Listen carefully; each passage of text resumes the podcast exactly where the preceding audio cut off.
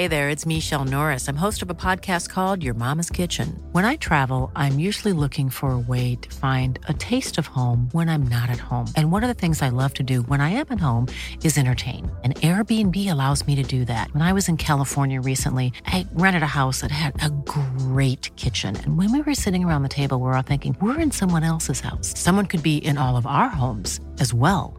If you have a home, but you're not always at home, you have an Airbnb. Your home might be worth more than you think. Find out how much at airbnb.com/slash host.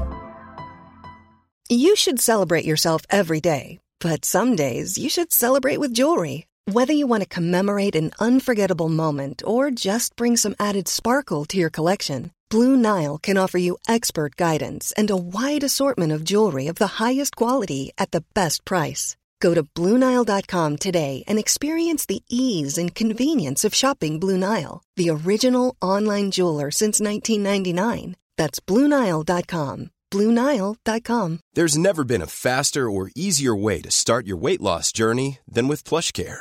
PlushCare accepts most insurance plans and gives you online access to board-certified physicians who can prescribe FDA-approved weight loss medications like Wigovi and Zepbound for those who qualify.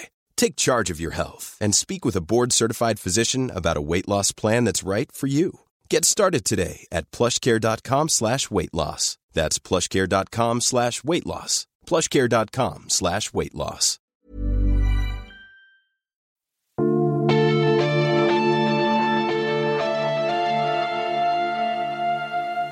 Hej och välkomna till Sagan om Isfolket-podden.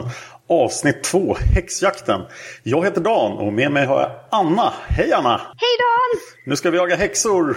Yes! Ja, eller vänta. Nej. Jaga häxor är en dålig grej. Ja, vi ska bli jagade som häxor. Jag vet inte om det är bättre, men eh, hellre jagad än En häxad. Precis. Eh, vi är fortfarande inte på iTunes, så vi har inga iTunes-recensioner. Men vi har, blivit, eh, vi har fått jättemycket bra feedback har vi fått på Facebook och YouTube. Eh, och vi har blivit recenserade på The Road So Far som är en bokblogg. Kan du berätta lite om det? Ja, det var jättekul att vi blev det. Nettan som håller i den här bloggen har sagt att vi är månadens podcast. Och det roliga är att hon har inte läst Sagan om Isfolket alls innan. Utan hon har lyssnat på vår podd helt för att hon tycker den verkar rolig. Och eh, ja, hon har lyssnat och tycker att den verkar jätte, jättebra. Hon skriver oavsett om man är fan eller inte så är det en mycket underhållande podcast med en författare, en värld och en bokserie. Och visst blir man lite sugen på att läsa.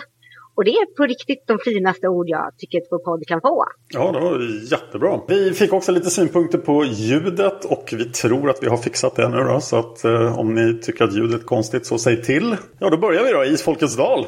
Ja, Isfolkets dal, några år efter det att Silje födde sin lilla dotter Liv Hanna, så hittar vi familjen igen. Jag är ute på sjön. Tengel, Silje, Dag, Sol och Liv.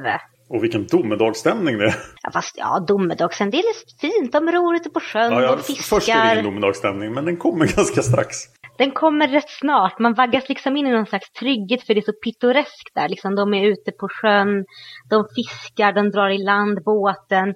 Vi får reda på att Silje verkligen suger på att sy. För man beskriver de här kläderna de har på sig och man inser att nej, nej, det är inte så vett.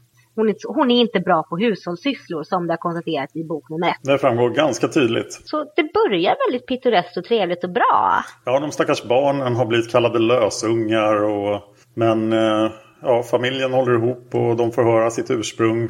Dag får reda på att han, ja, inte att han hittades utan, utan att hans riktiga mamma inte kunde ta hand om honom. Sol får reda på att hon är Tengels systerdotter. Det, det, det är som en tajt liten familj vi möter ändå. Väldigt tajt. Och eh, man får också uppleva den här längtan ut ur dalen. Då. Men det är ju förstås för farligt att lämna dalen. Men titta, just där kanske man kan ta sig över om man verkligen måste. Ja, det hade ju varit en bra idé, men vi kommer bli brända som häxor allihopa om vi kommer ut. Läge att stanna i dalen. Mycket bra läge hos Sanidalen. Och vi får också reda på att, ja, som ni kanske minns i bok ett så hade Silja en väldigt, väldigt, väldigt svår förlossning. Men hon har ändå längtat lite efter barn, men inte helt. Men vi får lite hintar om att hon kanske möjligtvis är gravid igen här tycker jag är väldigt bra. Vi har hört det här om hur farligt det är att föda isfolksbarn. Hon klarar sig första gången men oj, hur ska hon kunna klara sig andra gången? Ja men precis, det känns lite grann så här. Det, det byggs upp, det, liksom den här domedagsstämningen. Mm, det känns som hon kommer att gå åt där. Det känns verkligen som hon kommer gå åt. Det är liksom det som det byggs upp för.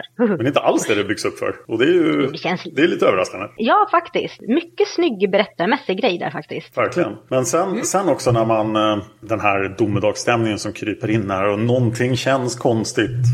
Mm. Tengeli Rastras, han vet inte vad det är men det är någonting. Får reda på att hans, vad är det så här, hans släkting Eldrid har rest ut, tagit med sig alla djuren. För att Eldrid är ju inte så, Eldrid är ju bara en vanlig människa av isfolket. Så hon kan faktiskt resa ut. Och hennes man, som hon, hon har faktiskt gift sig, ville resa ut för han ville se världen för dalen. Och de sa, men Tengil och inte vill inte ni ha alla djuren? Och Tengel sa, nej, ha dem tills vi kommer ut. Vilket är ett tecken på att han faktiskt känner att det är någonting som håller på att hända. Men han vet inte riktigt vad. Kommer Elry någonsin tillbaka i boken? Får de någonsin någon kontakt med henne? Nej, hon försvinner, hon försvinner helt och hållet. Hon kanske kommer i bok tre? Kanske, kanske. För det annars är en ganska lös tråd. Så här. Ja, hon kanske vill veta om de klarar sig eller inte. Ja men precis, hon var en rätt viktig karaktär i första boken. Så. Ja, det, det var hon verkligen. Och eftersom vi återkommer till ben, eh, Benedikt och hans folk så tycker man att det också borde återkomma. Ja men precis, särskilt som att de faktiskt... Ja, nu går vi händelserna lite grann i förväg. Oj. Ja, förlåt. Men, så en dag så får de besök på gården. Det är världens mest meningslösa henchman som kommer uppställda, nämligen Grimar. Ja, han är ingen höjdare. Men här, här får han visa sig lite mänsklig i alla fall. Han är hungrig. Ja, gud. Hunger gör vilken karaktär som helst djup. Alltså hur får Hanna och Grimar mat överhuvudtaget? Jag vet faktiskt inte. De är ju rysligt gamla. Ja. Vi får reda på i den här boken att Hanna är en generation äldre än sin nevö Grimar. Det borde vara brors, ja, bror, ja, syskonbarn och sånt där och två äldre än Tenger. Ja, och Vega, äldre, Vega var äldre än Hanna, men hon har ju gått och dött här, kvinnan nere vid sjön. Men Hanna och Grimar är ju jättegamla. Det är ett under att, liksom de kan, liksom att Grimar kan gå och Hanna kan ju inte röra sig får vi reda på sen. Ja, vad kan en generation vara här? 25-30 år i alla fall. Så att, uh, ja, något sånt. Hanna är 80-ish kanske? Ja, Grimar kanske är 60-ish. Mm. Mm. Och det är rätt mycket om man tänker på att folk inte blev så gamla på den tiden. Folk dog rätt tidigt. Jag vill ju tro att Hanna har tvingat till sig någon slags hemtjänst från byborna. att ja, ni måste komma med någon ost lite då och då annars förbannar jag er. Alltså det, det, skulle, det är rätt logiskt och det låter väldigt Hanna. För jag bara så här tänker att vad skulle de annars leva av? Ja, och de verkar inte kunna sköta om några djur. Eller? Nej, de verkar bo i sitt lilla mysiga svarta kyffe. Vad gör de hela dagarna skulle jag vilja veta. De borde ha all tid i världen att genomföra någon superond plan. Ja, men det är väl kanske svårt att ha en superond plan för att ta över världen om man sitter instängd i den här lilla, lilla dalen. Ja, de har redan tagit över stora bitar av dalen där ingen bor. Ja, precis. Och ingen vill umgås med dem och de har ett... Det är en värdelös, värdelös, eh, vad säger man, världsherraväldig plott de har. Bara ta över dalen. De bor i sitt hus, får kanske mat, ingen vill umgås med dem och de är sjuka. Ja, det låter inget som det där. Men här börjar jag tycka, nästan tycka att uh, Tengel är lite trög. För att om, om Hanna säger att det är farligt för att föregå händelserna lite så borde man ju dra nu. Ja, men precis. För att, liksom, med tanke på att Hanna inte har hört av sig till dem mycket på de här åren, trots att hon ändå är Liv Hannas gudmor. Mm när hon säger ni måste komma hem till mig med en gång, jag måste prata med er. För att säga att ni måste ge er av nu med en gång. Det är någonting som har hänt. Jag vet inte vad, men ni är i fara. Jag skulle dragit på studs. Ja, det är bara att springa. Ja, men lite så. Det tänker ni lite velig. Det är väl också här vi får reda på att Sol springer där hela tiden.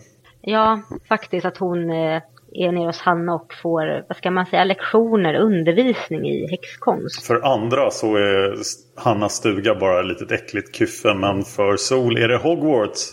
Ja, men lite så. Och då är Hanna McGonagall. Ja, det var en snäll tolkning.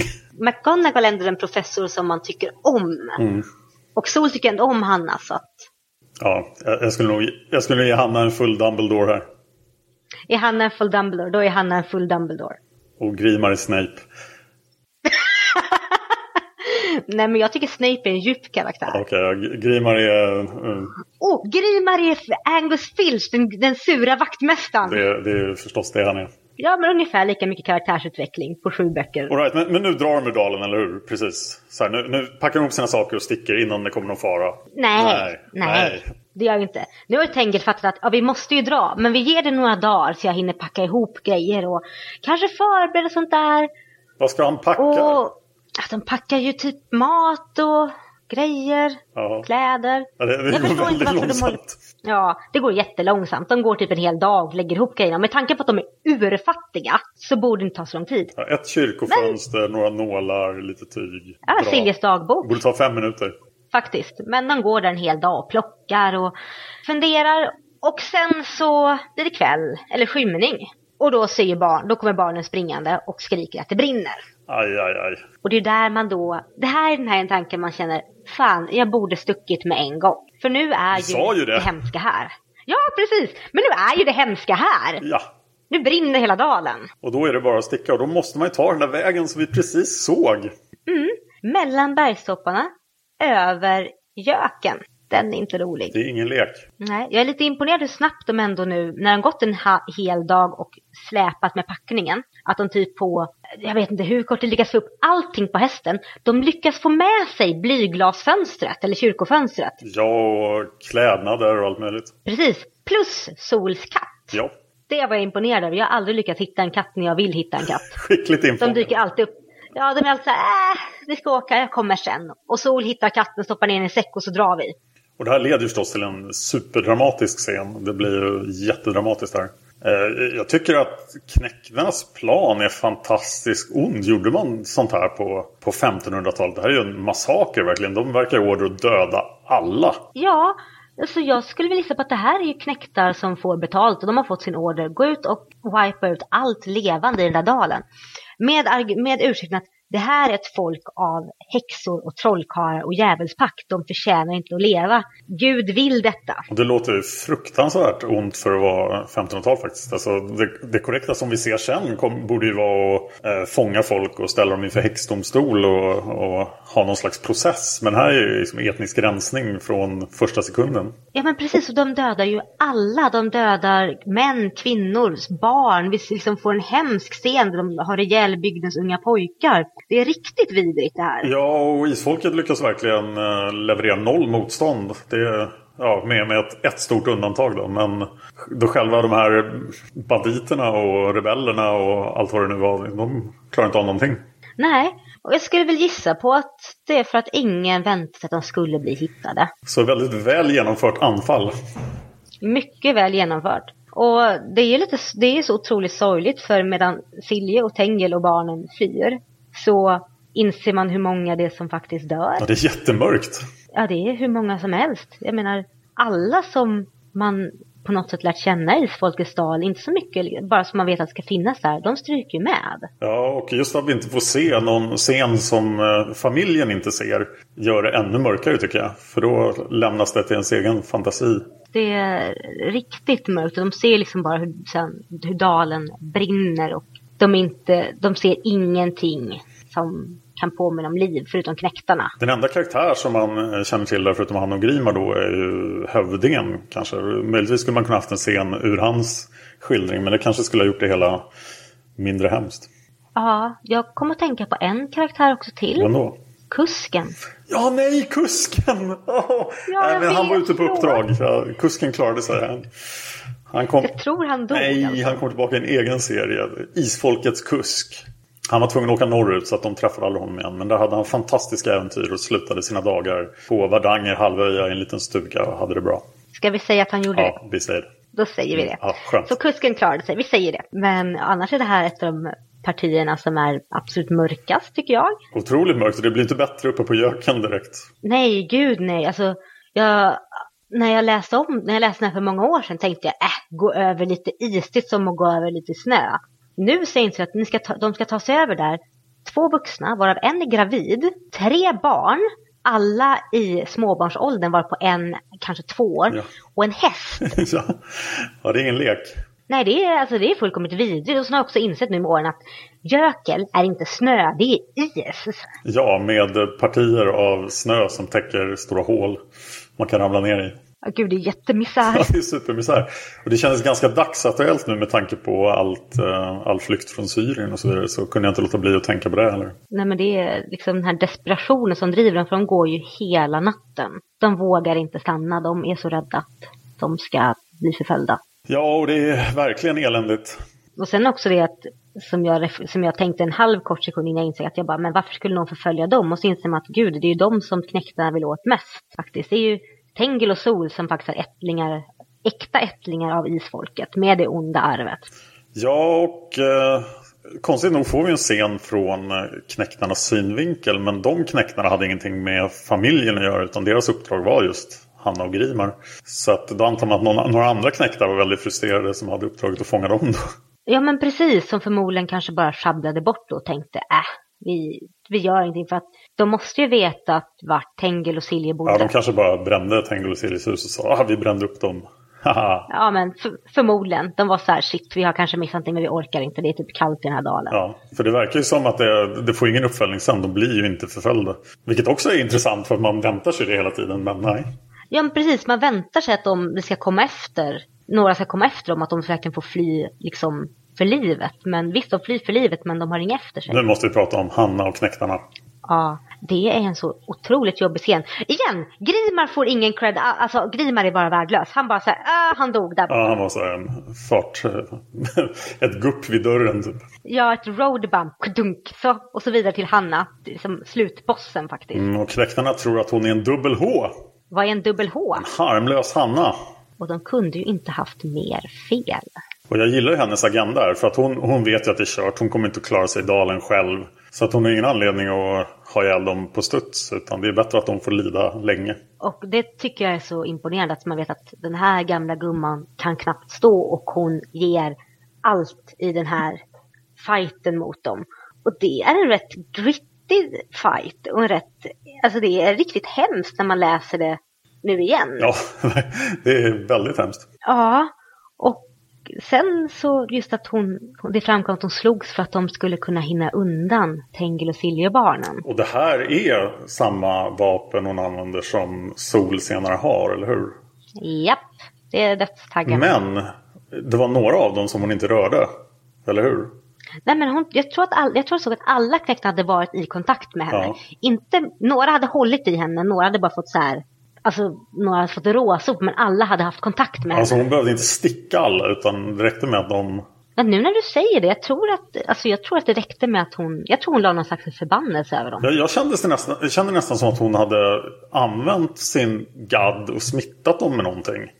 Hon kanske hade smittat sina kläder. Ja, och sen är frågan om, om de som hon rev och sådär, om de smittade de andra. Men det skulle ju kunna bli värsta epidemin. Så det... Ja, det tror jag inte. Men jag tror att hon måste ha gjort någonting så att det inte krävs att hon stack dem. Att det räckte med att de typ kanske ja, men, rörde vid hennes hud eller någonting. Ja, här känns det verkligen som en skräckfilm. att ja. Vi har de här sex knäktarna som går åt. Men man kan ju inte tycka synd om dem direkt. Nej, särskilt inte som de faktiskt rättförklarar med att vi dödade ett helt folk woho, high five! Man bara, nej, ni kommer brinna i en speciell cirkel av helvetet för det ni gjort. Och så slutar Hanna och Grimar. Nej, Grimar var ändå inte så viktig. Men Hannas död var riktigt jobbig. Ja, det var svårt för henne att ta sig över göken.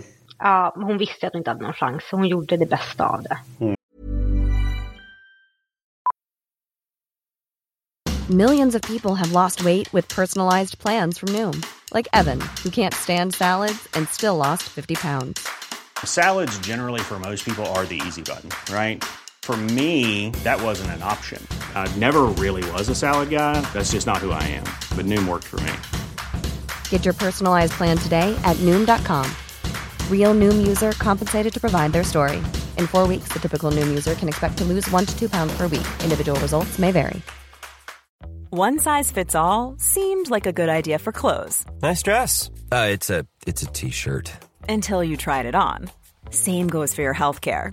That's why United Healthcare offers a variety of flexible, budget friendly coverage for medical, vision, dental, and more. So, whether you're between jobs, coming off a parent's plan, or even missed open enrollment, you can find the plan that fits you best. Find out more about United Healthcare coverage at uh1.com. That's uh1.com.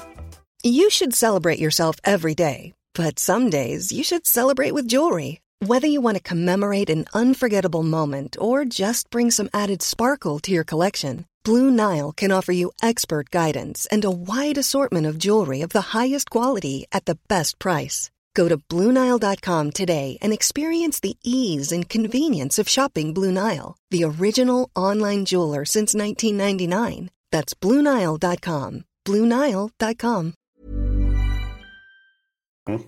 Ja, vad händer sen då för vår lilla familj? Vår lilla familj lyckas ju ta sig ner för, från göken, ner från fjället och de är ute ur Isfolkets dal, äntligen. Men de är ute på sämsta möjliga premisser. De har lite mat, de har väldigt lite kläder, filtar. Eh, Tengel har skadat foten för han gjorde någonting med den. Så att de har en halt Tengel. Och de är, de, alltså, de är ute och de lever men så mycket mer än så är det ju inte. Nej, knappt verkligen. Nej, och då gör ju Silje sitt stora beslut här. Ja, är det direkt när de kommer ner, kommer ner till det här? Ja, de har hållit på, in, de har tagit sig ner typ tror jag, två dagar och sen beslutat sig för att nu, nu måste jag. För att de har, de har ont om mat, Tengels fot svullnar, eh, barnen är hungriga. Just det, här har vi också, vi har också fått bekräftat under flykten att Silje, vi, vi vet att Silje är gravid. Tengel har fått reda på att hon är gravid. Oj, och Tengel är kunnig i aborter. Ja, och han är jätteorolig för som vi sa innan, första gången har Silje klarat sig, andra gången kommer de klara sig. Tengel är jätteorolig för sin fru. Och här tänker man verkligen att okej, okay, hon, hon kommer att klara sig, alltså han kommer inte att göra någonting och sen kommer hon att dö i födseln. Ja, det är faktiskt det man tänker. För det är vad det allting pekar åt det hållet. Men Margit är oförutsägbar när hon vill. Mhm, mycket snyggt. Man sitter på nålar. Men när träffade de äh, drängen? Ja, just det. Förlåt, jag går händelsen alldeles för. För, för Tengels första mål är den där stugan där de träffades den här julen. Det är det ju. Och då ser de ju drängen på vägen som går och fiskar. Det var ju en lycklig slump. En väldigt lycklig slump. Det blir ett jättekärt återseende. Men då inser de att, då berättar drängen att ni kan inte bo där längre för Abalon bor fortfarande kvar på Benedikts gård. Mm -hmm. Och här får vi reda på att det inte bara varit misär i Isfolkets dal, det har varit misär utanför också. För Abalon har faktiskt gjort allvar av sitt hot och slängt, fått Benedikt slängd i fängelse. Ja, och stackars Marie och Grete. Ja, de små systrarna. Fattig-Jon. Ja, får gå runt och tigga till sig mat. Alltså det är så hemskt och hjärtat vrider sig. Ja, jag färgade min barndom. Jag tänkte direkt på Emil Lönneberga och Fattig-Jonen. Ja, Fattigstugan som går runt och tigger och inget snus och allting är bara hemskt. Men det här var ju förmodligen ännu värre på 1500-talet. Åh oh, gud, ja. Usch. Men då inser de att de inte kan vara i den stugan så då, det är då de drar sig närmare Trondheim igen. För Tengel visste någon, citationstecken, något ställe där. Ja, Tengel kom ihåg ett uh, renoveringsobjekt.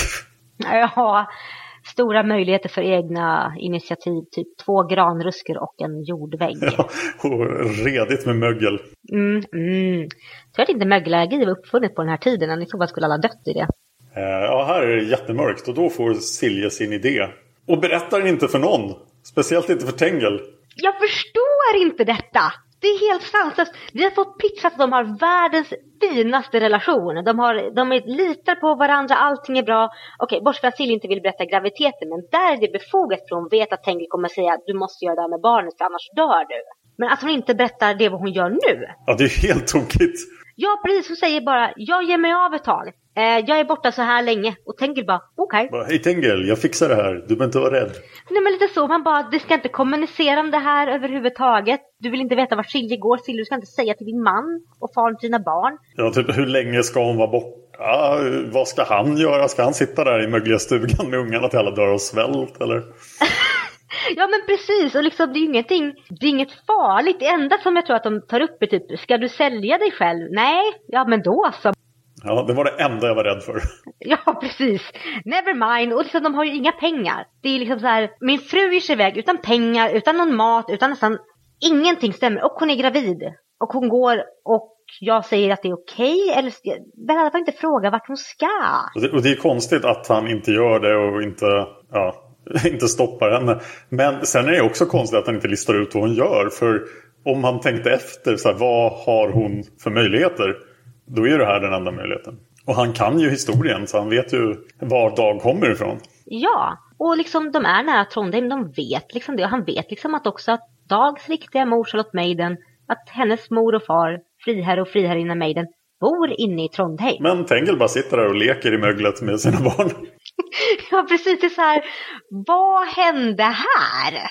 Kommunikationsfail hände. Ja, verkligen. Så ett, eh, dagens äktenskapstips är tala med er make, maka ifall ni har en plan som ska rädda er.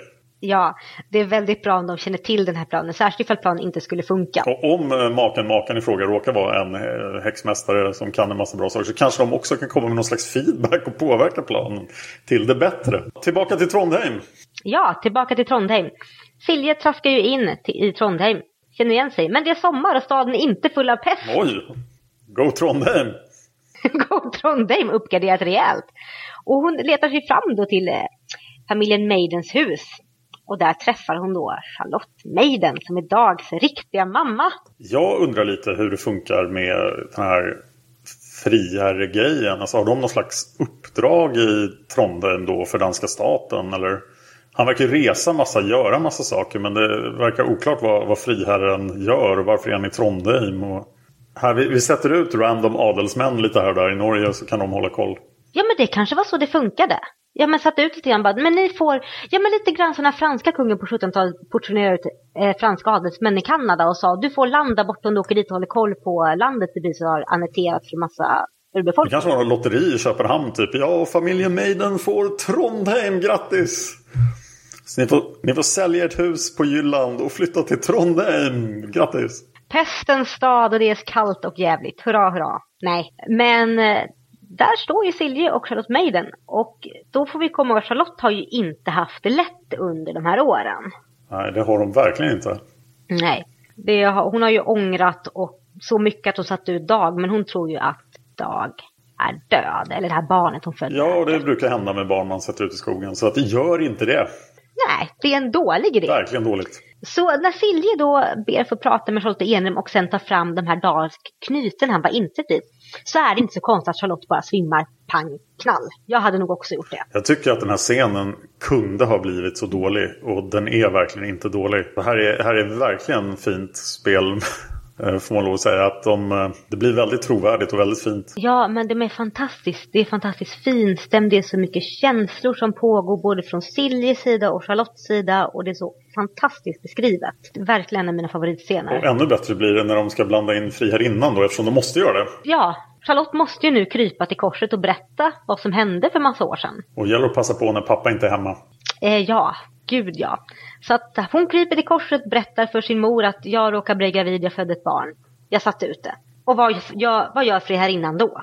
Ja, den här reaktionen var ju ganska bra för hon, hon rusar i princip ut och, och, och Silje säger att låt henne, låt henne tänka över det lite. Och sen kommer hon ju faktiskt tillbaka och har tänkt över det. Så det kändes ganska realistiskt faktiskt. Ja, var väl bara tvungen att få tid att smälta det. Och sen visar friarinnan ha ett hjärta av guld som är helt förstående för Charlottes situation och varför hon gjorde som hon gjorde. Ja, hon visar sig vara en jättehärlig person. Ja, hon är helt... Hon är en FF. En FF? En fantastisk friherrinna. ja, det får man lov att säga. Silje berättar om vad som har hänt familjen. Och Charlotte och Friarinnan Maid tycker vi ska rädda er.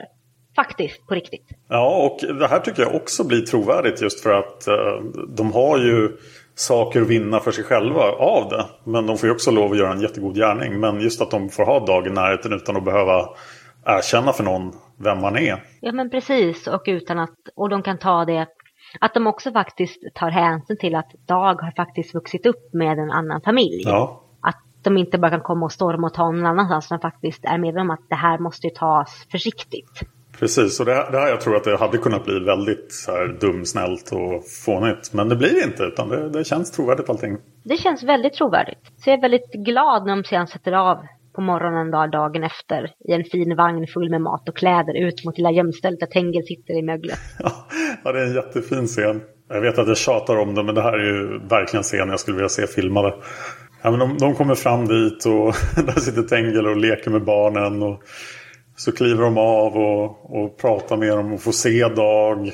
Och ger barnen kläder och det blir sån idyll. Men ja, det, det är helt fantastiskt. Ja, men det är så här, så det blir en idyll. Och också en påminnelse om att livet faktiskt går vidare fast det har hänt så mycket hemskt. Att det faktiskt finns lite hopp för familjen också. Ja, det, jag, tycker till, jag tycker till och med det finns något djupare i den här scenen. Just att det finns godhet i världen på något sätt. Efter, efter allt det här mörka så finns det människor som är beredda att öppna upp sina hjärtan och, och göra någonting bra. Oh ja. Och de gör det så väldigt... De gör det så otvunget. Ja. De gör det för att de verkligen vill hjälpa familjen. Och de blir inga schablonkaraktärer heller utan de, de känns bägge två, både Charlotte och hennes mamma, som väl utvecklade karaktärer. Oh ja, två av de, med, två av de väldigt så här, djupa karaktärerna som finns i boken, skulle jag säga. Både Charlotte sen, som har byggts på sen bok ett, men Fia Meiden som också steppar in och faktiskt är en jättefin karaktär med massa fina sidor och egenskaper. Ja, hon utvecklades från bok ett på ett bra sätt. Och så barnens reaktion också när de får se allt det här och bara, ja, roliga kläder. Ja, fina kläder. Också det som kontrastar. Det tycker jag var ett väldigt snyggt berättargrepp av Margaret. I början av boken beskriva hur otroligt, alltså riktigt sjaskiga, fult sydda kläder barnen hade. För att man ska förstå hur glada de blir i den här paraddräkt när de får fram. Det är ju vem som helst blivit, men lite extra att de faktiskt lyfter fram hur fula kläder de faktiskt har som faktiskt knappt fyller sin funktion. Ja, vi slipper kläder som Silja har gjort. Hurra, hurra! Det är nog Silje glad över också. Ja. ja. Sedan så blir den här överraskningen för hela familjen att de måste, de ska bege sig iväg. Ja, och, och Tengel får ett jobb. Ja, Tengel får ett jobb. Det är så här man löser om man är arbetslös. Så det här är ett sätt. Hitta en fri herrinna och utöva någon slags läkande healing på henne. Ja, åk till ett ställe som är drabbat av pesten. Hitta barn, ta upp dem i fjällen, bo där några år.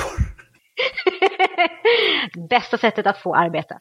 Ja, ingenting annat fungerar ju för folk så att det, det kanske funkar. Alltså vi är nere på, vi, vi är nere på akutlösningarna ska jag säga. Precis, man måste anstränga sig om man vill ha jobb. Japp. Lite pest och lite fjäll och lite barn i skogen. Mm. Och sen en kurs i trollkonst. Sen är det fixat. Ja, och de lyckas till och med få in och nämna Benedikt och de stackars gamla från hans gård. Och lösa det vid sidan om också. Ja, för friherrinna Maiden hon works her magic, får ut Benedikt ur fängelset och vräker Abalone från hennes gård så att Benedikt får tillbaka gården och de små gummorna Marie och Greta kan återvända dit. Jag skulle vilja se dem senare hur det där gick till. Fririnnan kommer till fängelset och säger släpp ut honom, sätt in den där istället. Men det här är ju en full gammal konstnär. Ja, det här har danska staten inte råd att bekosta att han ska sitta i fängelse. Ah, point taken. Och släpper, släpper ut dem. Men här kom jag faktiskt på en sak vi har glömt. Vad har vi glömt? Eh, vi har glömt också att samman med Benedikt så åkte ju hela upprorsskaran in i fängelse också. Med Dyra Alf. Nej, Dyra Alfsons saga slutar här. Ja, för han dog. Asch. Och det var därför Norge fortsatte vara danskt. Japp, väldigt länge. Och där sa Fia att ah, jag tänker inte riktigt lägga mina två strån i kors och släppa upprorsmän i fängelset. Jag förstår henne. Men det hade varit kul med en längre ballad om Dyr Alfsson. Ja, man, man, får fästa sig vid alla äventyr han hade innan han hamnade i fängelse. Hemmings förräderi är ju ganska omfattande. Alltså han lyckas förråda hela upproret plus hela isfolket. Ja, och han gör det bara för att rädda sitt eget usla skinn. Och här tänker jag den här lilla detaljen som måste ha slagit honom. När han förrådde hela isfolkets sal tänkte aldrig han på att han hade sin familj där uppe också. Ja, nej, han brydde sig bara om sitt eget skinn. Han var fullständigt genomrutten. Ja, han är, så sympa han är så otroligt... Jag har ingen sympati med honom alls just för det faktum att, att, att liksom han drog med sig så många för att rädda sitt eget skinn. och jag, jag tycker kommentaren från Sol är ganska, ganska intressant. Ja, ja, han heter Hemming. Det är så han heter. Och så säger han mer. Sol är lite läskig. Sol är väldigt läskig. Men det kommer vi tillbaka till idag. Ja, men först, vi ska, innan Sol blir läskig så har vi en läskig färd över fjällen. De färdas över skumpiga fjällpartier, smala stigar, höga dalar, djupa fjäll. Man förstår att de har byggt tunnlar överallt i Norge. Ja, när jag läser om det får jag lite svindel. Men de färdas jättelänge och här börjar man märka att Sol inte riktigt är som alla andra barn. Mm, det har vi märkt ett bra tag nu i och för sig, men hon, hon visar ja, det tydligt. Nu börjar man märka det, man märka det riktigt ordentligt när hon sa att de var dumma mot fröken Charlotte. Ja, men vad gör du då Sol? Jag dödar dem. Okej. Okay. Det här kändes verkligen som någonting ur rollspel. Det är så här, sällskapet kommer till ett värdshus. Jaha, hur ska ni sova i natt? Så här, vi sover, de sover i det rummet, de sover i det rummet. Så här, ja, mitt i natten så kommer det lönnmördare. Nej! Men Sol löste det. Löste det på sitt eget lilla vis. Ja, men se till att ingen blir, ingen blir hotad mer. Allting är bra. Verkligen den slutgiltiga lösningen från Sol som vanligt. Döda allt. Döda allt som inte beter sig som hon vill. ja, och det läskar ju fort, det läskar sig att Sol fortfarande är väldigt, väldigt ung. Ja, hon är fortfarande sju här. Ja, alltså jag känner en del sjuåringar. Jag kan säga att de inte vill döda folk. Vi kanske ska räkna Sols body count här. Det här är de första hon har ihjäl, eller hur? Nej. Hade hon ihjäl någon innan? Ja, det står att hon hade ihjäl några i Folkets stad, några barn som var dumma mot andra. Okej, okay, hur, hur många var de då tror du? Det stod att några barn. Ja, vi säger att de var tre. Vi säger att de var tre. Och då har hon ihjäl två här. Så då är hon uppe i fem döda redan. Fem döda. Vi får se hur mycket det slutar på innan vi är klara med det här. Ja, men eh, efter Sols lilla lösning så kommer de fram till Gråstensholms socken. Åh, Gråstensholm. Åh, det är så fint! Ja, det är så himla fint. Ja, men i alla fall, Gråstensholm är i alla fall Charlotte Maidens hemgift. Ja. Där hon ska bo. Och till den här då stora pampiga slottet, ish, så hör det en liten gård som heter, som Tengil och Silje ska bo i, som på namnet Lindeallén. Ja, den har inte riktigt fått det namnet än, utan det är bara lilla konstiga gården. Som eh, ja, Tengil och Silje inte upplever som så liten. Nej, och det kan jag förstå med tanke på om man tänker på att de hade vad är det, ett rum och en kammare innan. Ja. Och nu får de plötsligt en ja, sån här gammaldags bondgårdslänga med övervåning och uthus och stora åkrar. Och det här stod alltså tomt? Ja. Eh, jag vill bli så rik att jag kan ha en stor gård. En kungsgård var det, hette det väl. Som bara står och så, oj, just det, jag har de här gårdarna ute på landet. Jag kanske ska åka dit och kolla. Ja, precis som också är inflyttningsredo. Ja, som några anställda som liksom bara jobbar där ifall jag skulle komma dit. Ja, precis. Håller allting i ordning, städar. Det hade varit perfekt. Jag vill också ha det. Här tycker jag att det är de finaste ögonblicken i boken också. Det finns många fina ögonblick, men just när Tengel på kvällen går och känner på Linda, eller går längs gården och känner på väggen och känner att det här är hans. Ja. Eller det är deras, det är familjens. Ja, det är verkligen den känslan man har när man flyttar till ett nytt ställe. Men Eh, då tänker man ju, då har man ju förmodligen bott på något ställe som var någorlunda likvärdigt. Men här kommer den här familjen från då yttersta misär till det här fina huset. Och det är ju så mycket mer för att det här är ju inte bara ett fint hus. Utan det är ju, det är ju trygghet, stabilitet och faktiskt ha hittat en fristad som inte är Isfolkets dal. För hur fin Isfolkets dalen var så var det fortfarande en fristad som hade lika med tecken med fängelse för de kunde inte lämna Ja, och eh, ja, bo i en norsk fjälldal är kanske inte för alla.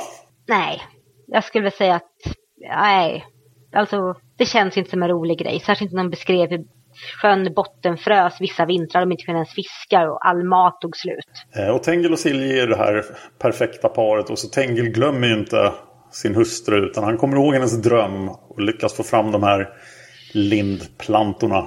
Mm. Plantera dem. Ja, det måste väl vara färdiga lindar som kom någon annanstans ifrån. Ja, men små. Alltså jag tänker att de är en så här kanske, ja men typ en meter höga kanske. Och så blir det Lindalen. Och så går han runt där och gör konstiga saker med lindarna. Och jag är inte helt säker på om det är bra grejer alltså. Nå, no, det är nog bra grejer, eller? Uh... Ja, men igen, han borde kommunicerat det. Ja, definitivt borde han ha kommunicerat det.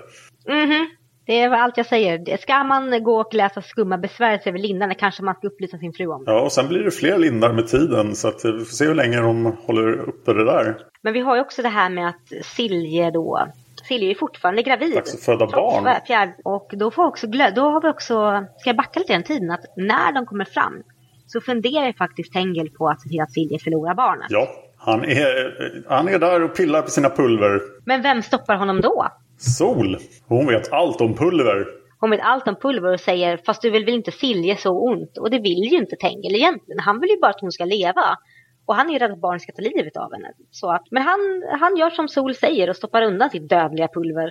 Eller ja, dödligt för barnet och inte för Silje. Är det här Sol blir av med sina pulver eller blev hon det tidigare? Jag tror, hon blev av med dem när hon, när hon löste problemet. Ja, just det, hon dödade lönnmördarna. Men sen, får, men sen får hon tillbaka de här. Ja, just nu det. Av det får hon, ja. Mm.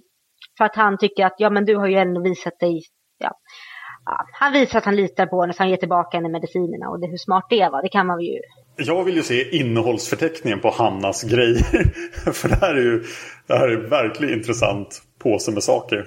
Jag tror att i senare böcker så kommer det berätta lite mer om vad som är i det. Men just nu känns det bara som ett så här mystiskt hummelmummel av saker. Ja, det är nog rätt sätt att berätta det också. Att vi vet att det finns den här magiska påsen med massa saker i. Men vi vet inte vad det är än. Ja, men det är så här gamla grejer också. Så här, som Tengel säger faktiskt här. Att det är, så här, det är recept som har gått ur släkten. Ingen vet längre hur man gör de här grejerna. Och det är rätt hardcore. Det är rätt hardcore. Och det är inte allt som finns i den här säcken. Men mer än så kan vi inte säga nu. Nej, jag vet. Åh! Åh, det finns saker i säcken! Håll ögonen på säcken! Släpp den inte ur sikte Nej. och framförallt ge den till barn som vill döda andra. Precis, ge den inte till sol. Ja. Och Sol har ju säcken nu. Fan också! ja. Uh-oh. Det här kommer gå dåligt. Men eh, allting går ju ändå bra liksom. Förutom att lindan har planterat. Tengil är framgångsrik läkare med massa rika människor. För att Frina säger jag har en läkare med helande händer. Ni vet att ni vill eh, få handpåläggning av honom. Och jag tycker väl att den här reaktionen på hans läkemetoder kommer väldigt långsamt. Att folk ändå, men det kanske antyder just hur, hur skrockfyllda folk var på den tiden. Att de, de var beredda att ta det här ifall det fungerade. Och ja, alla var kanske inte så anti-häxor som ja, det framstår ibland.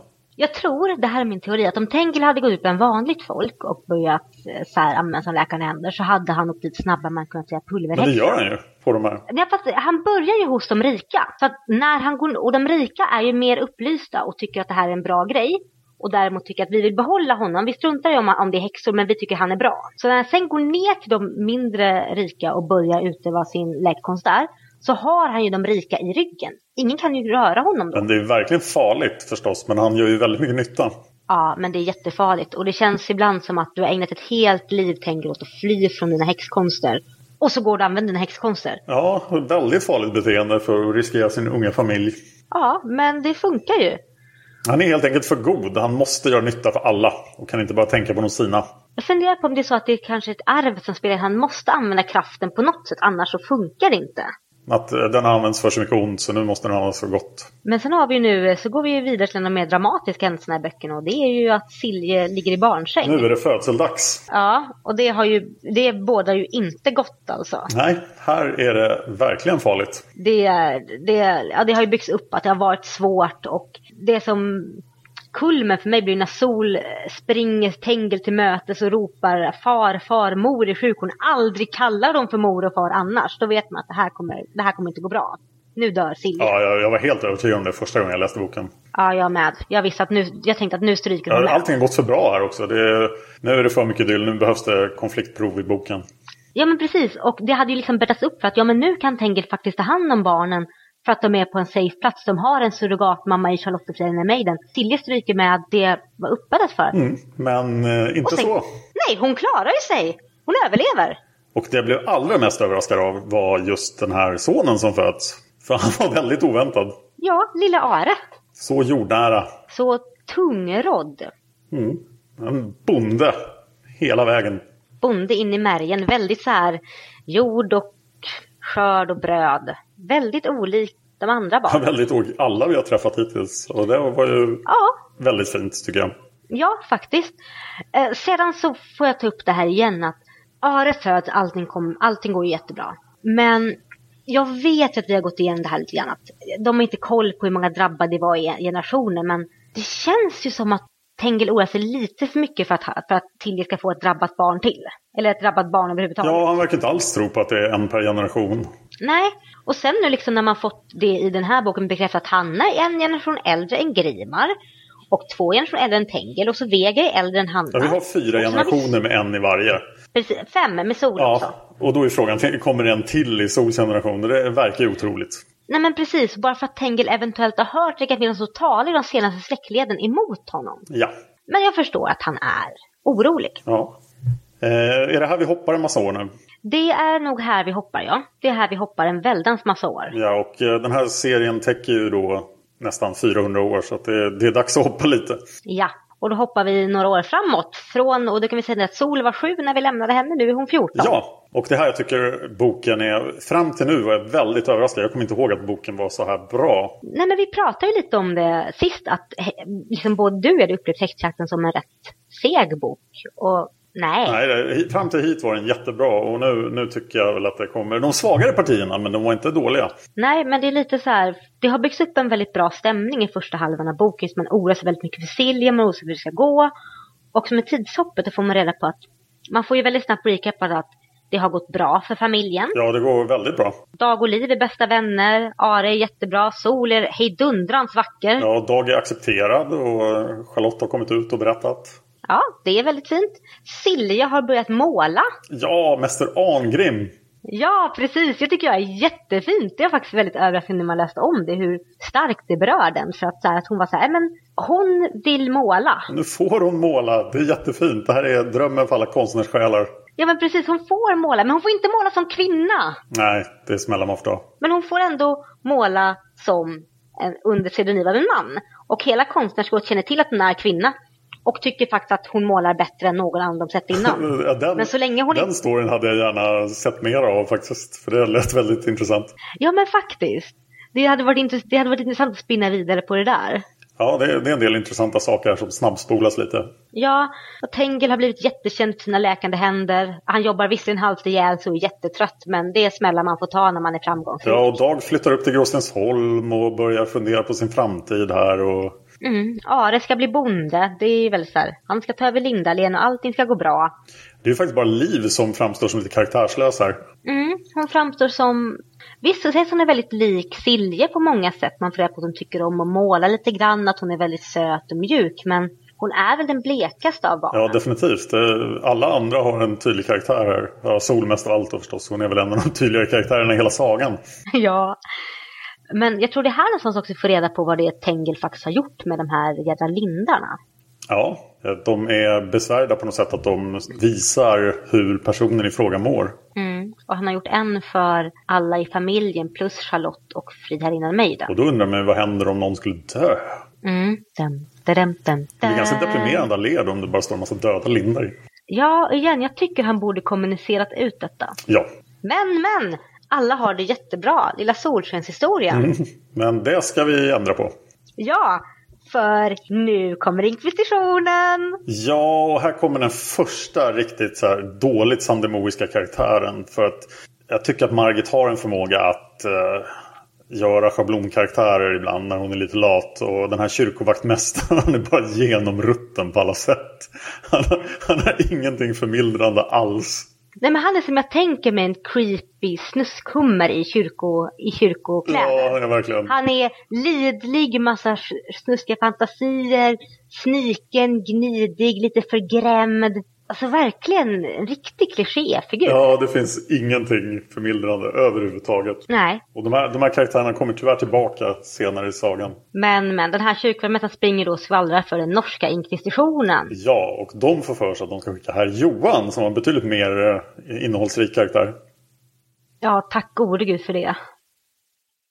Och egentligen som sagt, när man tänker på det, det är konstigt att inte inkvisitionen velat undersöka dem tidigare. Men rika, rika personer håller händerna över sina favoritmänniskor. Ja, man undrar hur inkvisitionen i Norge såg ut och var organiserad egentligen. Men här, här kommer i alla fall Johan. Och jag har svårt att inte tänka mig honom som Johan i Johan och Pellevin. jag ska försöka inte göra det.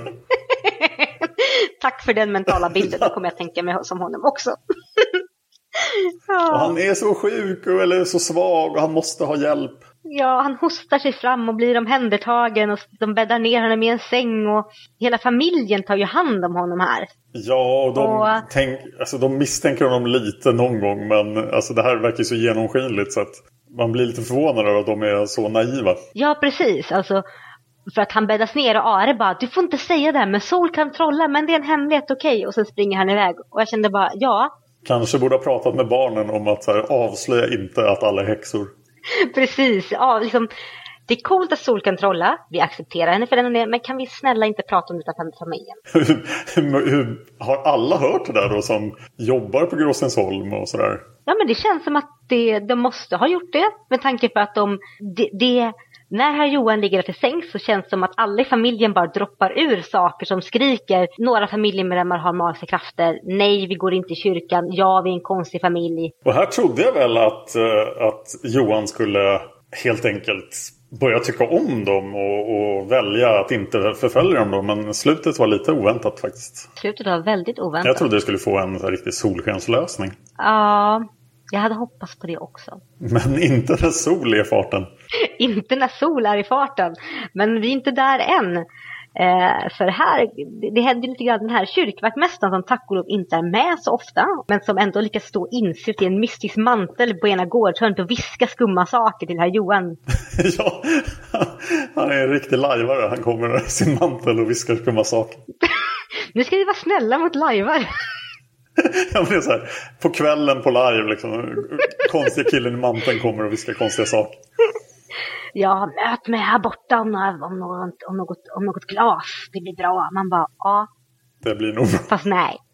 Ja, men han är så fånig på riktigt. Ja, och då har vi ändå båda två varit rejäla mantellajvar en gång i tiden och vi tycker det är fånigt. Ja. Men Sol tycker jag ska häxa lite grann. Yes. Och äh, herr Johan ser detta och Sol visar ju glatt upp allt vad hon gör. Ja, och just det faktum att han inte springer iväg och rapporterar direkt fick mig att tro då att han, ja men han, han, han tycker om dem. Ja, precis att han har sett att han faktiskt har sett ljuset utifrån, eller liksom borta, liksom han har sett ljuset när han varit borta nu från den här norska inkvisitionen. Han ser liksom hur medmänsklighet ser ut. Och det är ju väldigt Tengel tror på också. Han tar ju och berättar liksom att så här är vår familjehistoria. För att han tror ju stenhårt på att medmänsklighet är vägen till andra människors hjärtan. Ja, men vi måste ta livet av kyrkvaktmästaren och introducera Klaus först. Då. Ja, Klaus först! Den robuste, virile drängen med lite intelligens. ja, den pantade drängen. Jag tänker honom som Nalle Puh.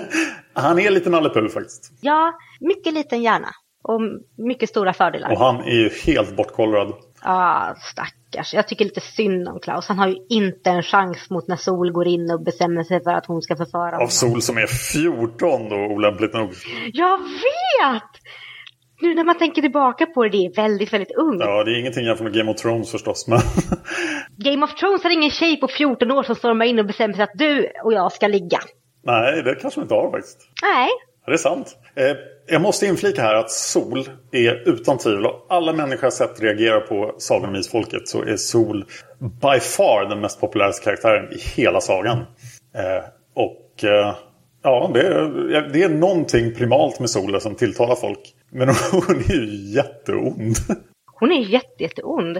Och jag får ju säga så här att eh, om jag får ta en liten sidostory, för tusen år sedan, eh, i början när du och jag faktiskt träffades Dan, så var ju, så var ju vi båda med i Svenska isfolksföreningen. Vi ska, vi ska nog, eh, när vi är klara med sagan ska vi ta upp ett antal andra isfolket-ämnen och ett av dem är Isfolket-föreningar. Men det jag tänkte på då att jag valde ju att spela Sol då i den föreningen. För jag tyckte Sol var jättecool och jättefräck. Hur lyckades den rollen vara ledig? Jag vet inte riktigt. Det måste ha varit en Sol som precis har slutade, slutade där. Alla hade var sin roll i föreningen och Sol var ju den roll som gick åt först alltid. Ja, men jag såg att hon var ledig så jag slängde mig på mejlen och bara sa jag vill vara Sol och så blev jag Sol. Och, eh, alltså, det är en, och jag valde så för att jag tyckte Sol var den coolaste rollen. Hon var jättefrispråkig, hon hade hur mycket bra egenskaper som helst. Jag tror att jag på något sätt i min tonårshjärna bara Ja, nej, men hon har dödat folk, men det är lugnt i tonåren. Ja, i tonåren får man förgifta folk. ja, men lite så. Om man tittar på vårt Isfolket forum också så ser man att det vanligaste namnet är någon permutation av Sol. Sol Angelica, Sol, Sol av Isfolket, Sol, Sol, Sol, Sol A. Ja, men det är det, det, är det absolut vanligaste. Hon är liksom en av de, alltså hon är nog kanske den mest populära karaktären.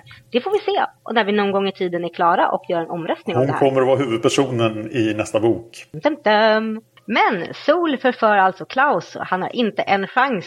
Det blir jättehett och jättetrevligt för dem båda. Och sen kommer Sol ut där och sen tycker hon att den där kyrkovaktmästaren är jobbig så hon dödar honom. Ja, då har vi dödat sex personer. Ja, killcounten stiger. Och här kommer det lilla roliga grejen för, för Tengel kommer ju faktiskt på ett sätt på henne här. Hej, du håller på att döda folk, det är inte bra. Och hon bara, nej men han kommer inte besvära oss mer. Han var dum, nu går vi hem och äter mat. Hon säger faktiskt typ ungefär ja, så. Du får inte ha en säck full med magiska saker. Nej, ge mig allt. Och här får man ju äntligen se Tengel använda mer av sin förmåga än bara hans läkande händer. Och det är så fascinerande för jag fram tills nu har jag tyckt att Tengel var så här, ja men han, är, han har jättemånga bra egenskaper, han är jättestark.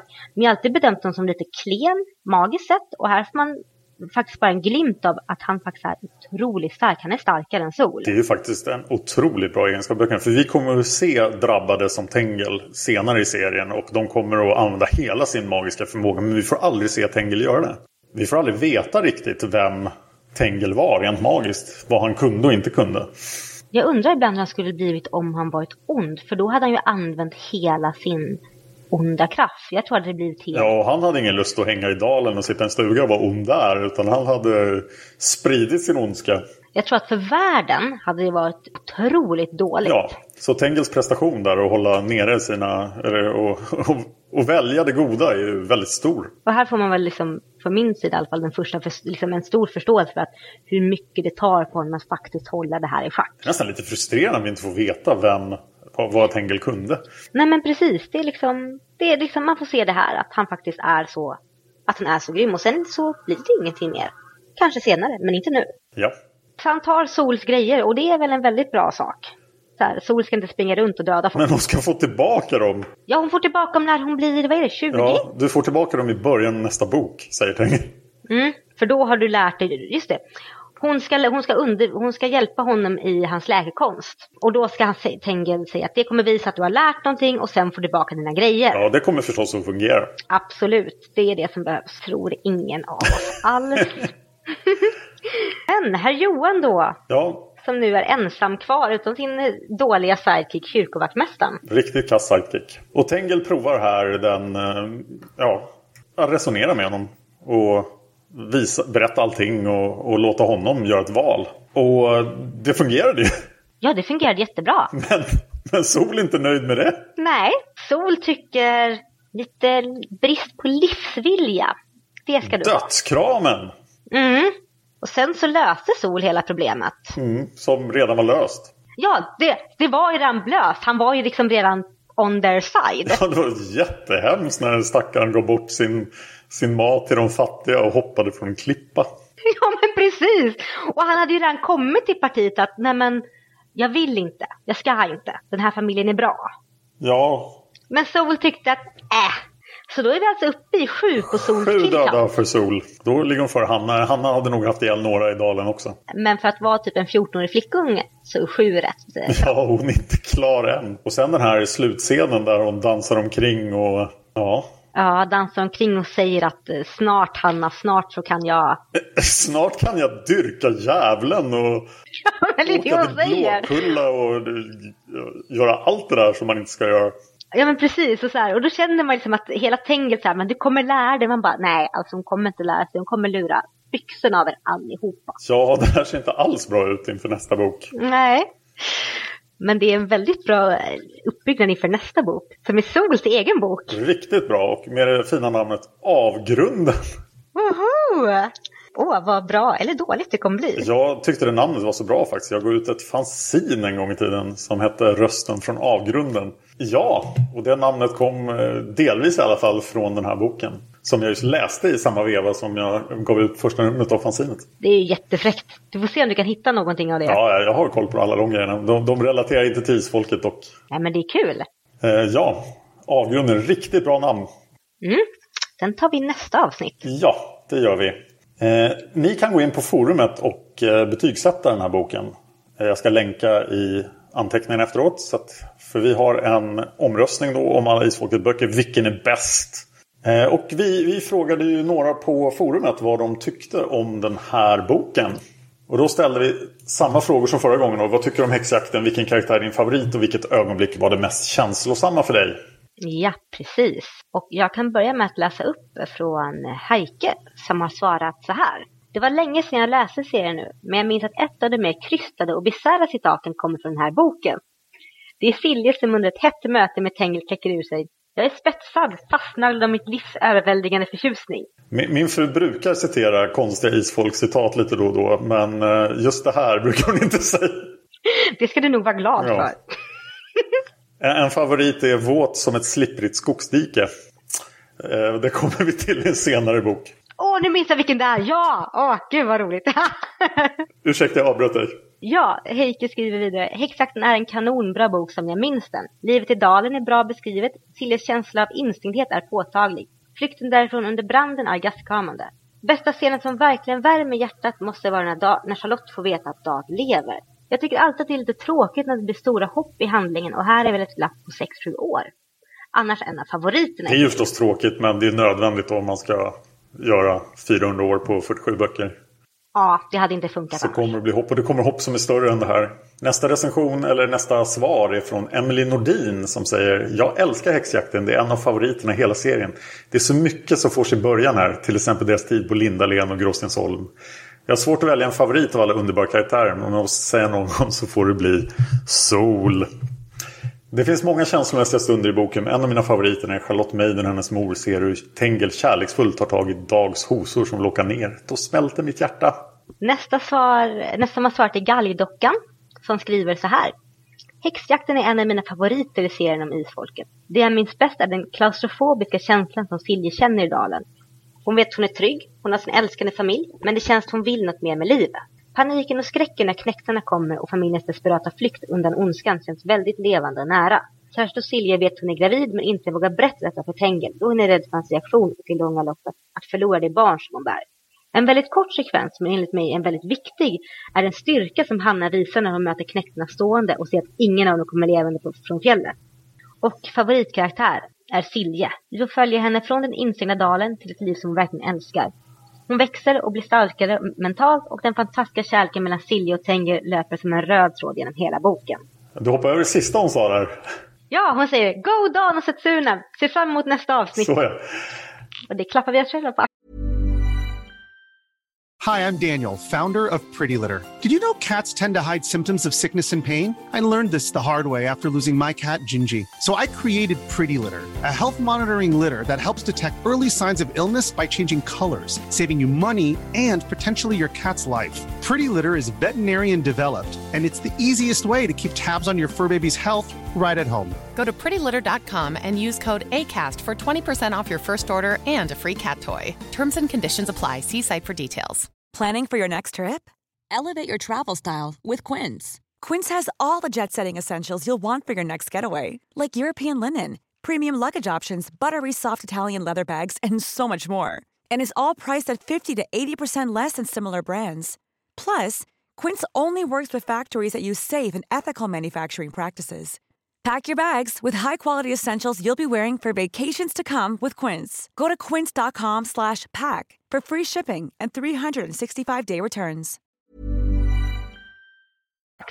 Nästa person är Blodshämnd som säger Jag gillar häxjakten. Den innehåller mycket spänning och har ändå en talande historia. Favoritscener måste ändå vara sexscenerna. Silje och Tengel utanför huset i dalen. Deras häxas och Ares födelse när Silje berättar om sina fantasier samtidigt som hon tillfredsställer Tengel. Kanske inte så mycket beskrivningar men tillräckligt för att fantasin ska spinna iväg. För inte glömma när Sol förför arme Klaus eh, eller hans egen kärleksscen vid trädet. Favoritkaraktären måste vara Silje och Charlotte. Båda goda och villiga att offra sig själva för andra. Och det känslosamma ögonblicket är när Tengil blir arg på Sol och hon kallar honom far. Blev riktigt rädd för honom då. Annars Ares födelse att först få läsa om Tengils hat som sen övergår i en djup kärlek för dessa liv. Ja, och sen har vi Silja Arngrimsdatter. Jag tycker detta är en av de allra bästa böckerna i serien. Den första delen, fram till och med Arets födelse, måste vara något av det bästa Margit någonsin har skrivit. Historien är så levande, så intensiv och dramatisk. Men den sista delen, med herr Johan och en 14-årig sol som förför och mördar, det drar ner lite grann. Jag hade gärna spenderat lite mer tillsammans med Silje, Tengel och de små barnen, både i dalen och efter att de kommit till Lindalen. Och varför tog de inte ordentligt farväl med Eldrid? Jag tycker det är lite fel att de inte besöker henne förrän de drog vidare söderöver. Och favoritkaraktär. Silje är främst favoriten, men det är också väldigt många fina ögonblick med Tengil i den här boken. Kärleken mellan de här två blir mycket starkare här. Den speciella förståelsen mellan Tengil och Sol kommer bra fram. Ja, sen är det också fint med Tengils lilla hämnd mot Jeppe Marsvin. Den missar vi helt. Jättebra. Och vilket ögonblick var det mest känslosamma då? Det var, och hon skriver, jag är verkligen glad i båtturen på sjön i Isfolkets dal. Sitter och tänker på sin lilla familj, så fylld av kärlek och stolthet, men samtidigt så ledsen för att hon inte duger som husmor. Att barnen bär dåligt gjorda kläder, att de blir nedsedda av andra i dalen. Scenen växer verkligen och, det, och sedan när Sol och Dag får om sin, om, sina, om sin bakgrund är också väldigt fin. Och det är en scen som också är väldigt rörande när Grimar som blir så glad för att han blir bjuden på mat, något han aldrig någonsin har upplevt förut. Flykten från den brinnande dalen är väldigt intensiv och spännande och otroligt ledsam. Ögonblicket och dag då Charlotte får, eh, då Charlotte får vetskap om Dag är också väldigt känslosamt. Samma är första mötet mellan dem. Sen har vi Paladin som säger att min favoritscen är när Charlottes mor bestämmer sig för att bryta alla konventioner och kämpa för Dag. Mm, det är en fin scen. Eh, det var eh, tittarreaktionerna, eller svaren på frågorna. Eh, vi tänkte också prata lite om fel och missar i boken. För det är ett kärt gammalt isfolksämne. Det är svårt att skriva 47 böcker. Mm, utan att bli lite missar. Ja. Och det finns ju en tråd på forumet om detta som har varit aktiv under ett flertal år. Så vi tänkte ta lite grann från den. Ja, tråden är inledd den 3 september 2006 faktiskt. Och här är då sagan om trollkarens lärling som tydligen härrör från Goethe. Alltså på 1800-talet. Och det är grunden då för filmen Fantasia från Disney då. Så att uh, det är ganska konstigt att Silje känner till den då. Det borde hon verkligen inte göra. Det är ett rätt stort fel i och med att det är en rätt välkänd saga. Precis, och sen har vi Livs hår som är... Först är det brunt och sen är det rött. Sen är det lite allt möjligt. Ja, men jag, jag tror i och för sig det kan ju vara brunrött kanske. Eller så föddes hon med nötbrunt hår för att sen bli kastanjerött. Ja, så frågan är om det är ett fel eller om det faktiskt är så att Margit har tänkt sig en utveckling på hur hårfärgen har blivit och sen inte bara det framkommer till så tydligt. Det är tråkigt för Liv att det mest intressanta med henne var vilken hårfärg hon hade. Men Liv har chansen att göra intryck på oss i framtiden. Eh, många hänger upp sig på språkgrejer och det finns ju mycket norska ord som smyger sig in i böckerna. Men det, det hoppar vi över för det händer ju hela tiden. Annars verkar häxjakten vara en överraskande fel. Ja, den är verkligen felfri. Vilket är ett stort plus. Just det, sen har vi fel som går in i nästa bok också som vi inte kan ta upp här. Så, då var vi klara med dem. Vi skulle bli väldigt glada om ni recenserar oss på iTunes när vi väl ligger uppe där. Vi ligger inte uppe där nu men jag tror att de flesta som lyssnar på avsnittet kommer att lyssna på det på iTunes. Eh, så att recensera oss jättegärna på iTunes. Vi kommer läsa upp alla recensioner på podden tills de överväldigar oss. Och det var allt för idag då. Var kan, var kan lyssnarna hitta mer av dig Anna? Ja, jag bloggar ju som en del vet på setsunaseras.blogspot.se. Där kan man läsa mycket av mig. Jag bloggar rätt regelbundet. Och så kan man även följa mig på Twitter. Där heter jag Anna Seras. Och där twittrar jag om, mycket om kattungar och spel. Så det kan bli intressant. Men var kan lyssnarna hitta mer av dig Dan? Ja, eh, jag gör med den här fyra podcast då. Den som kanske är intressantast för folk som gillar isfolket är Fan of History. Finns på Youtube och på iTunes. Eh, handlar om antik historia. Jag gjorde ett avsnitt idag som handlade om eh, det första messeniska kriget mellan Sparta och Messenia. Som utspelar sig ungefär år 730 f.Kr. Eh, jag eh, finns på Twitter som att Dan Hörning. Jag finns på Facebook som Dan Hörning. Och jag är den enda människan i världen som heter så. Så att ja, det borde vara lätt att hitta. Eh, vi har också ett Isfolket-forum. Eh, sök på Sagan om Isfolket forum på Google. Det lättaste sättet att hitta det. Eh, där ni är varmt välkomna att delta i diskussioner om isfolket. Där för vi diskussioner om isfolket sedan 2005. Så vi ska faktiskt fira att eh, forumet har funnits i tio år med en uppesittarkväll. När massor av folk kommer in till forumet och sitter och chattar med varandra. Den eh, 27 september. Precis. Och jag vill också påpeka att på Isfolketforumet så pratar vi inte bara om Isfolket-böckerna. Vi pratar en del om Maggie Sandemos andra böcker. Oh, och en del andra saker som rör, ja, allt som rör himmel och jord. Så jag kan verkligen rekommendera att gå in där. För har ni någon gång läst Isfolket så kommer ni träffa så mycket underbara människor där att dela era, dela era intryck av böckerna med. Så gör det. Det är det bästa ni någonsin har gjort. Vi funderar på att göra något speciellt den 27 september också. Men det tar vi i så fall upp i nästa avsnitt om vi bestämmer oss för det. Jag tror vi är klara för idag. Tack för att ni har lyssnat.